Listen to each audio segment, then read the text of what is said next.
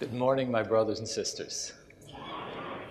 I have so much looked forward to being here on the Asbury campus. I have heard so much about the school and what God has done here, and uh, I am so grateful uh, to President Tennent, to uh, Dr. Sims, to Dr. Geyertson, to Reverend Legron, and to all of you who are involved in having ha- have the privilege to come back closer to my home. I grew up in West Virginia, uh, out of uh, Southern California, to be able to be here with you. Now, I have three chances to speak to you about preach it, lead it.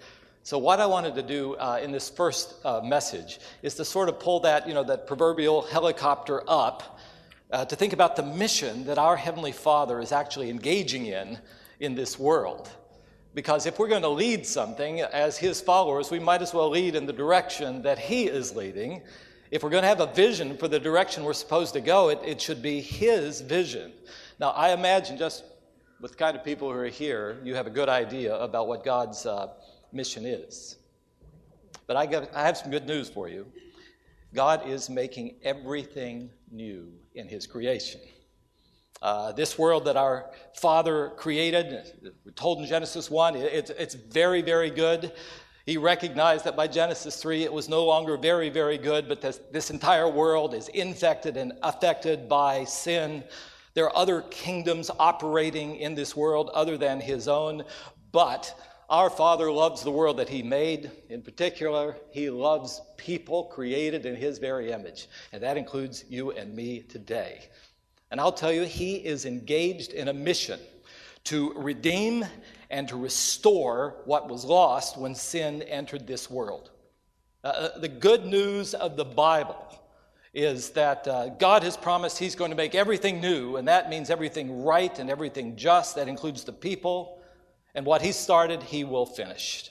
Everything that is will someday reveal the glory of all that its Creator is.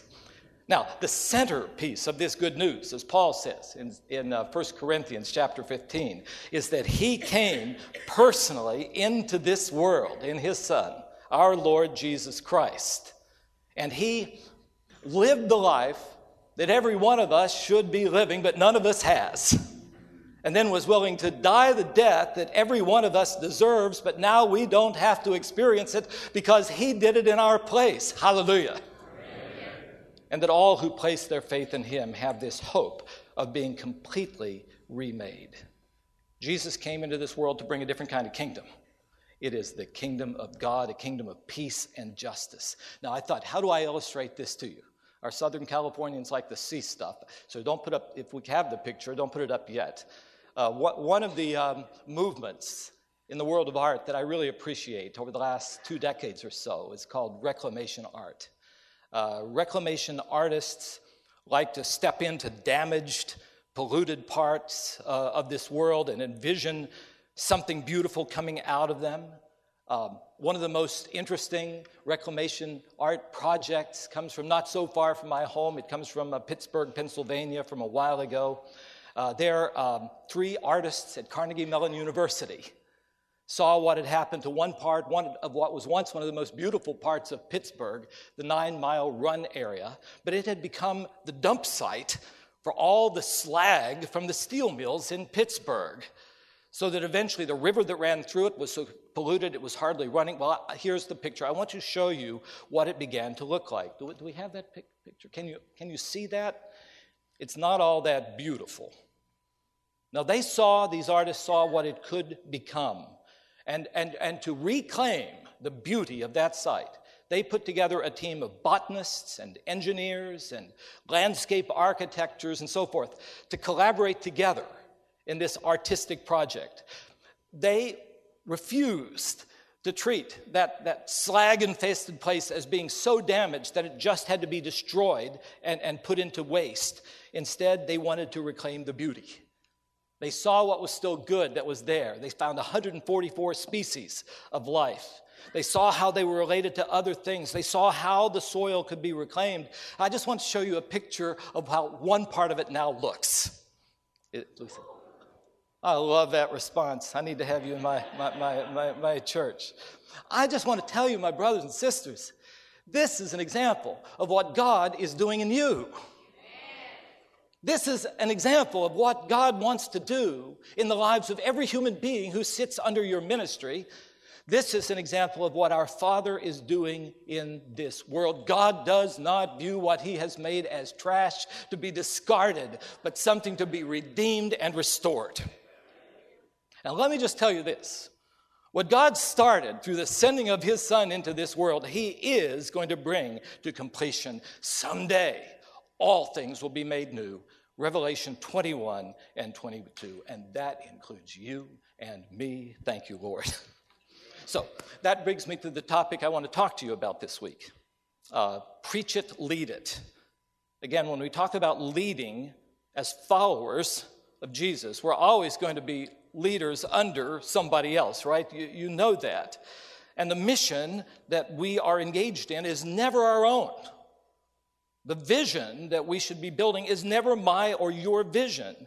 It's always His. And so the, the fundamental question we should always ask is Lord, what role would you give me the privilege of playing in what you're doing in this world? Same question President Tennent always asks is what role would you have this place, this school to play in what you are doing in this world? So, as I thought about this conference, I put one lead question I want to put in front of you. How should we use our God given resources, positions of authority, other opportunities, including preaching, for influence in ways that further God's mission in this world. Now, I've used the word influence rather than leadership here because I find that will apply to every human being. No matter what role you are in, you have an influence. You know, it's not just the parents that influence the family, it's the children too, right? It's not just the administration or faculty that influences the school, it's all the students and staff who are there as well. And believe me when I tell you, when you step into a pulpit to preach, there is influence, there is power, there is authority in that privilege that God gives us. I've become increasingly convinced that when we think about a topic like we're thinking about this week, that God calls us not to think so much about a life of leadership, but a life of service and when we have places of leadership and power and authority, the question is how do we steward that gift from God in a way that serves His mission and the people Jesus came to rescue? So here's what I want to do. In my three messages to you, I want to show you how Jesus used his authority. We're going to see it in the Gospel of Mark. It, it's clear, clear to me when I see what Jesus did, it was so much different from what I see in today's uh, leadership books and, and manuals. You already heard it as Sam read it for us so well. Jesus would declare, even the Son of Man did not come into this world to be served, but to serve and even to give his life.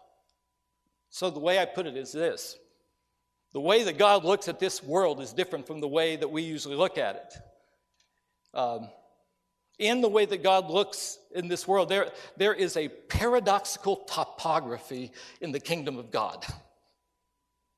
In God's eyes, the way up is down. Now, I want, I want to show you this from the Gospel of Mark. Uh, I did my dissertation there. We're, roll up your sleeves. I, I want to give you the whole framework for the Gospel of Mark and then actually say something to you about preaching from it. Can we do it? I don't know. We'll just try. Okay, Gospel of Mark. It starts with the title in verse 1. And then we have three parts of the narrative.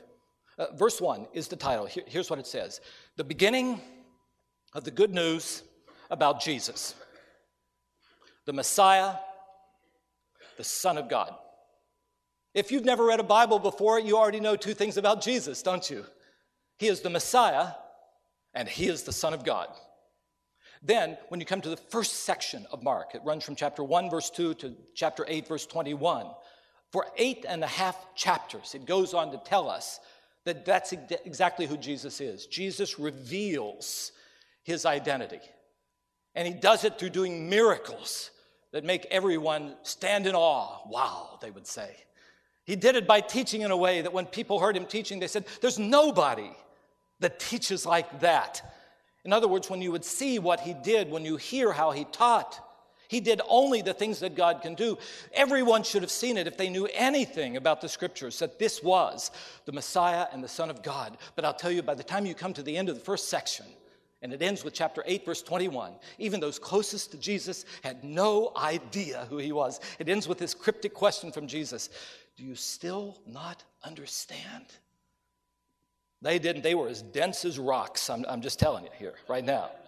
Now, I'm going to take us all the way down to the last section because it's the middle where I want us to camp out. The last section begins with chapter 11, verse 1, and it ends uh, there in chapter 16. Jesus enters into, the, into Jerusalem, the place of his destiny, and the place where he is going to fulfill his mission, and he gives his life. Now, the middle section, in which, which I call Jesus served and called followers to a life of service, begins with chapter 8, verse 22, and it runs through chapter 10, verse 52. It's often called the disciple discipleship section of Mark. Uh, discipleship is to follow your leader in such a way that your life gets shaped to become like that leader. So we see where Jesus is going. And, and the way it's put together is so beautiful. It begins with the healing of a blind man from chapter 8, verses 22 to 26. It ends with the healing of another blind man in chapter 10, verses 46 to 52. Uh, I think those things really happened. At the same time, it is painting a powerful picture for us. Those who are blind to who Jesus is need to have our eyes opened through Jesus himself. That, that's what's going on here. And so, Jesus, this one who's already shown his authority, that he is the Son of God and that he is the Messiah, begins a journey.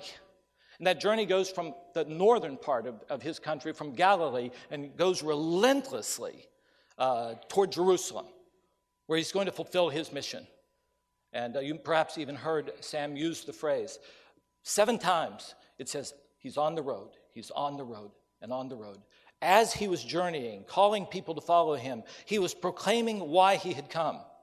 And the one thing I want you to see here is three times in these chapters, he gives his mission statement and really lets us know why he was here in this world. You can remember it so easily. It's one is in chapter 8, one is in chapter 9, one is in chapter 10. Each time you can kind of look around verse 30 and you can find these statements. Three times he does it. The first time is in chapter 8, verse 31 to 33. Jesus had asked, Who do people think I am? Peter, you know, came and said, I think you're the Christ. And right after that, Jesus then says, If you see that, if you believe that, he began to teach about his soon to come suffering, rejection, and death. However, even though Peter could see enough to think that Jesus might be the Messiah. He could not understand that a Messiah was going to suffer and die because he, like all of his people, thought that the Messiah would come and be victorious and get rid of these awful Romans who were keeping them under oppression. There's no a suffering Messiah there's ever been an oxymoron. The Messiah's not going to suffer, he's going to triumph. So J- Peter comes and rebukes the very person that he had just called the Messiah. So Jesus rebukes him back. Even stronger. Get behind me, Satan. You're not thinking the way God thinks. You're thinking the way that people think, the kingdoms of this world.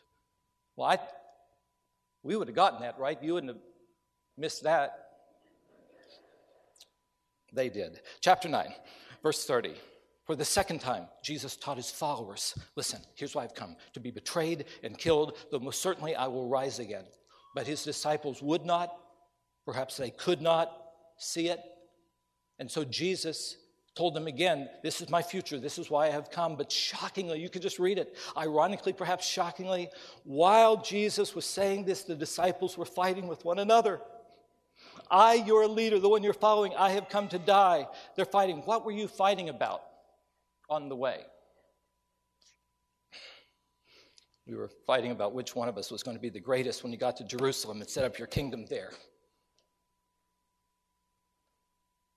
We haven't changed, we, we people. About that, Jesus put a child right there in front of them. Said, You've got to become like that little child, or you won't even enter the kingdom of God. And then he made this, this declaration in the kingdom of God. If anyone wants to be first, he must be the very last. If anybody's going to be the boss, he must become the slave of all. Because in the paradoxical topography of the kingdom of God, the way up is down. Well, they've got it now, right? Chapter 10. This is the text that you read, Sam. Hmm. A rich young ruler had come to Jesus, and then he was left behind. You know, he walked away. And that really bothered the disciples. You can read about it because he represented everything that they hoped they would become when Jesus got into Jerusalem. And now he is the one who is left behind. So Jesus took the 12 aside and for a third time gave his mission statement. I'll read it all to you now. We are going up to Jerusalem. The Son of Man will be betrayed to the chief priests and teachers of the law. They will condemn him to death. They will hand him over to the authorities, who will mock him and spit on him, flog him, and kill him. Though after three days he will rise again. Again, just as shockingly as we've seen before, the very first verses tell us how his disciples respond. James and John come wrestling, running up to him and saying, Hey, when you get there to Jerusalem and, and you know you set the kingdom and everything gets to be good again, which one of us will get to be have one of us be on your right and one of us be on your left? And the other disciples were indignant. Did you notice that? Why were they indignant? I think it's because James and God, John had gotten to him first. Oh no, the best places we can get are positions 3 through 12. And, Jesus, and, they, and they come to him and says, we want you to do for us what we ask. And Jesus says, you don't even know what you're asking. When you really follow me, you're going to have to be ready to experience the baptism I'm going to be baptized with. You have to be willing to die. Are you willing to do it? So glibly, they say, We can. And that's where what I call the hammer blow of Christ centered leadership comes in the Gospel of Mark. If you have tuned out, will you tune in right now? Because whatever role God puts you in, these are the words from our Lord that you must hear. He turns to them and he says, You know that the rulers in this world lord their authority over their people. And that's still true, isn't it? And their high officials exercise clout over them, you know, for their own benefit. Not so with you. Instead, whoever wants to be first must be slave of all, for even the Son of God, was a Son of Man. And by that, he's saying, the one that I've already shown you, I'm the Messiah and the Son of God. All that authority, that position, even the Son of Man did not come to be served, but to serve and to give his life as a ransom for many. And I'm telling you, brothers and sisters, he not only preached it, he did it. He healed a blind man. He goes into Jerusalem where he dies so that you and I can be saved. Hallelujah. We say hallelujah, and yet he calls you and me to that same life. All right, let me look at that clock. Those things go faster here than in California. Out of this, I've developed just some principles about serving. Last night I was sitting down and I thought, what does this look like in preaching? I'll, I'll share it with you. If the time runs out, the pit opens up and I fall in, I know, but here, here goes. Number one, when I read this, I think that service that Jesus shows us and he calls us to is not a life of weakness, but of strength. It's not lording over, but it is leading. Isn't it clear? I hope I made it clear that, that when uh, Jesus was here, he, he had that clear mission of his Father that, that directed his steps. And, and when he preached, he was always calling people to follow him in that direction. Nothing uh, deterred him from that mission. Not the rebuke of Peter, not the upcoming suffering that he knew that was ahead of him, so, as I look at this Christ like service, leadership, using our roles of leadership or preaching to serve, uh, still is leadership, but it's leadership as Jesus led. There's so many implications of this, but I want to think about our preaching. I believe that our preaching can be a central part of what God uses to further His work in our people's lives, in our churches, and in the neighborhoods God puts us in. Uh, there is power in preaching. When the word of God goes forth, there is power in it. There's power to call people to personal faith in Jesus. There is power to instruct people in how to live. There is power to correct people when they've walked away from God and into sin. How did Paul put it in 2 Timothy 4? Timothy, you've got to preach the word, and you can use it to rebuke, to correct, to encourage, and to evangelize. At this point, I simply want to tell you that I have found that the careful teaching and preaching of the word is one of the greatest stewardships that God gives to us when He puts us in the kinds of roles that most of us here are in.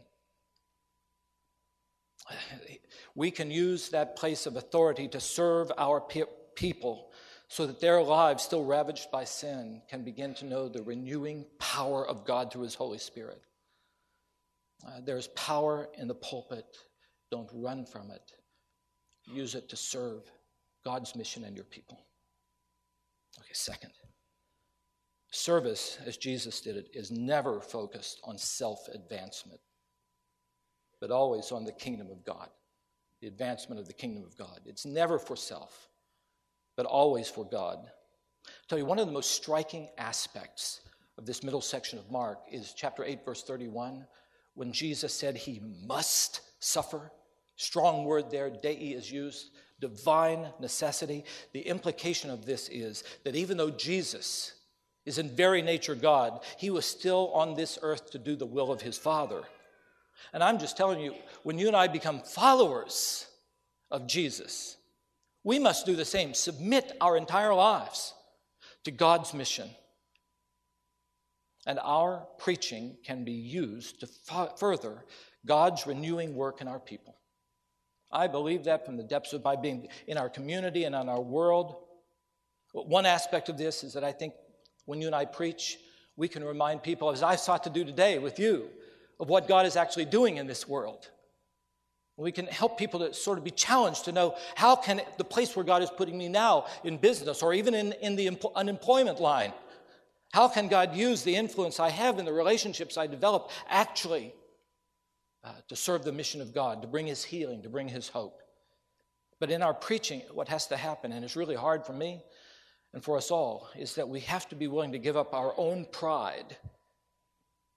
You know, to think if I preach this way, I know people will like it and they'll laugh if I tell that joke, and, and set that to the side and, and, and serve the needs of the people that God has entrusted to our care.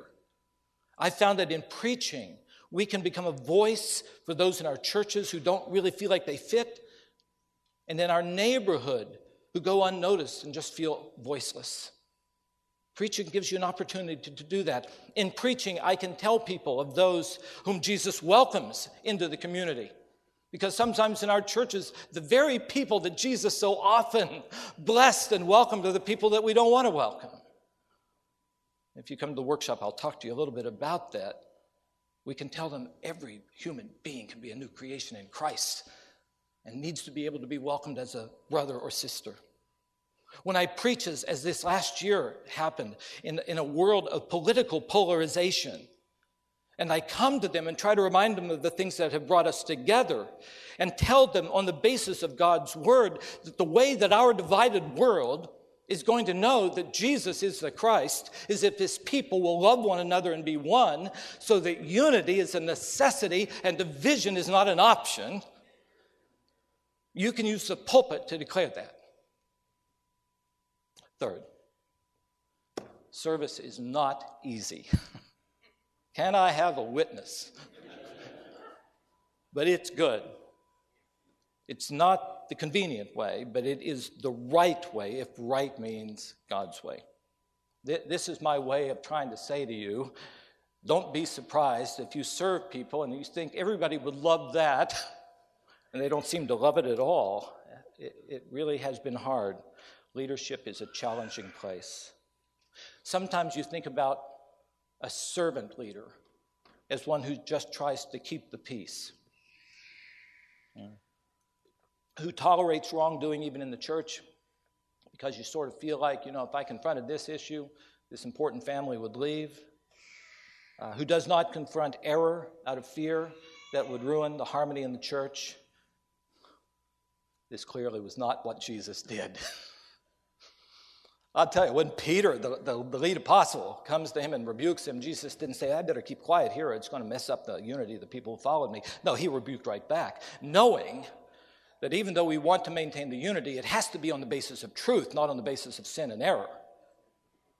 And so that truth must be delivered with absolute love. And I'll tell you, uh, you may not always have wisdom to know what to do in those tough situations, but if you truly love your people and are wanting the best for your people and are faithful to this word, there's only one thing you and I have to fear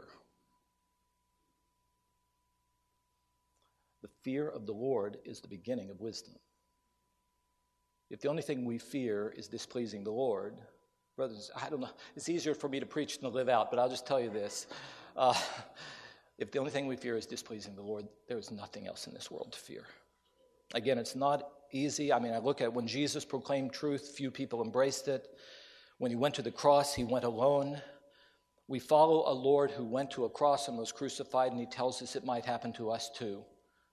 Uh, but there is a resurrection, just to let you know. and fourth, service is a life that does make a transformational difference in people's lives and in this world. the difference that Christ makes is not by coercion, but by his example.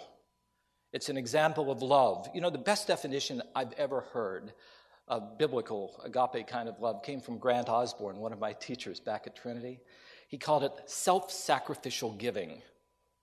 It's the kind of love that Jesus could actually command to sacrifice yourself to give to those you love. So, so love calls for service to others. So I got to ask you a question Do you love your people? Sometimes we don't seem to love them much. Sometimes we just get mad at them. Um, my mom, I grew up in West Virginia. When I got off to school, we'd always get these young pastors because we had too little a church there in the hills to be able to get anybody other than a young pastor out of church. And she would always say, I would say, How's the new preacher doing? And she would say, Well, he's still preaching mad at us, but someday I think he's going to start loving us. Sometimes I feel like we want to use preaching just to prove people that they're wrong. I'll tell you, if we don't love our people, don't preach to them. You'll only do more harm than good. But if you really love your people, think about how God might use each message that He gives you in their lives to draw them closer to Christ. I, I just, when you preach to your people, you've got to long for the best for all of your people. I've even tried to do this. I try to think about who is the person who right now in my church is irritating me the most. And then I think, Lord, do I love that person enough to pray that this message will not just correct them and put them in their place, but actually be used to bless them and to guide their lives. I tell you, when you, your people know that you love them, when they know that you love Jesus, when you know they know you were trying to be faithful to his word in your preaching, then even the most cranky and inflexible people you know sometimes have their hearts warmed. Because this is the kind of leadership that changed the world and changed our lives. It's the service of Jesus. Isn't that what's brought us here together, my brothers and sisters? Isn't it the fact that Jesus actually did what he called us to do, giving his life on our behalf that brought us here? How did his service change our lives and give us a message to take through the world. It was not through human might, it was not through aggressiveness, it was not through superior argumentation, it wasn't even through having an Asbury degree. It was through a cross. A man on a cross coerces no one and manipulates no one. A man from a cross can only invite people to believe in him and to follow him and to hear him say, I'm doing this so that you might be cleansed, that you might be forgiven. And as the Father sent me to serve you, I send you. It's to that kind of life of service that I call you in your preaching. You know that those who are regarded as leaders in this world use their power to lord things over their people. And the bosses in this world exercise clout over their people for their own advantage. Not so with you. Not so with you. For in this paradoxical topography, that is the kingdom of God, the way up is down, and it will be to his glory.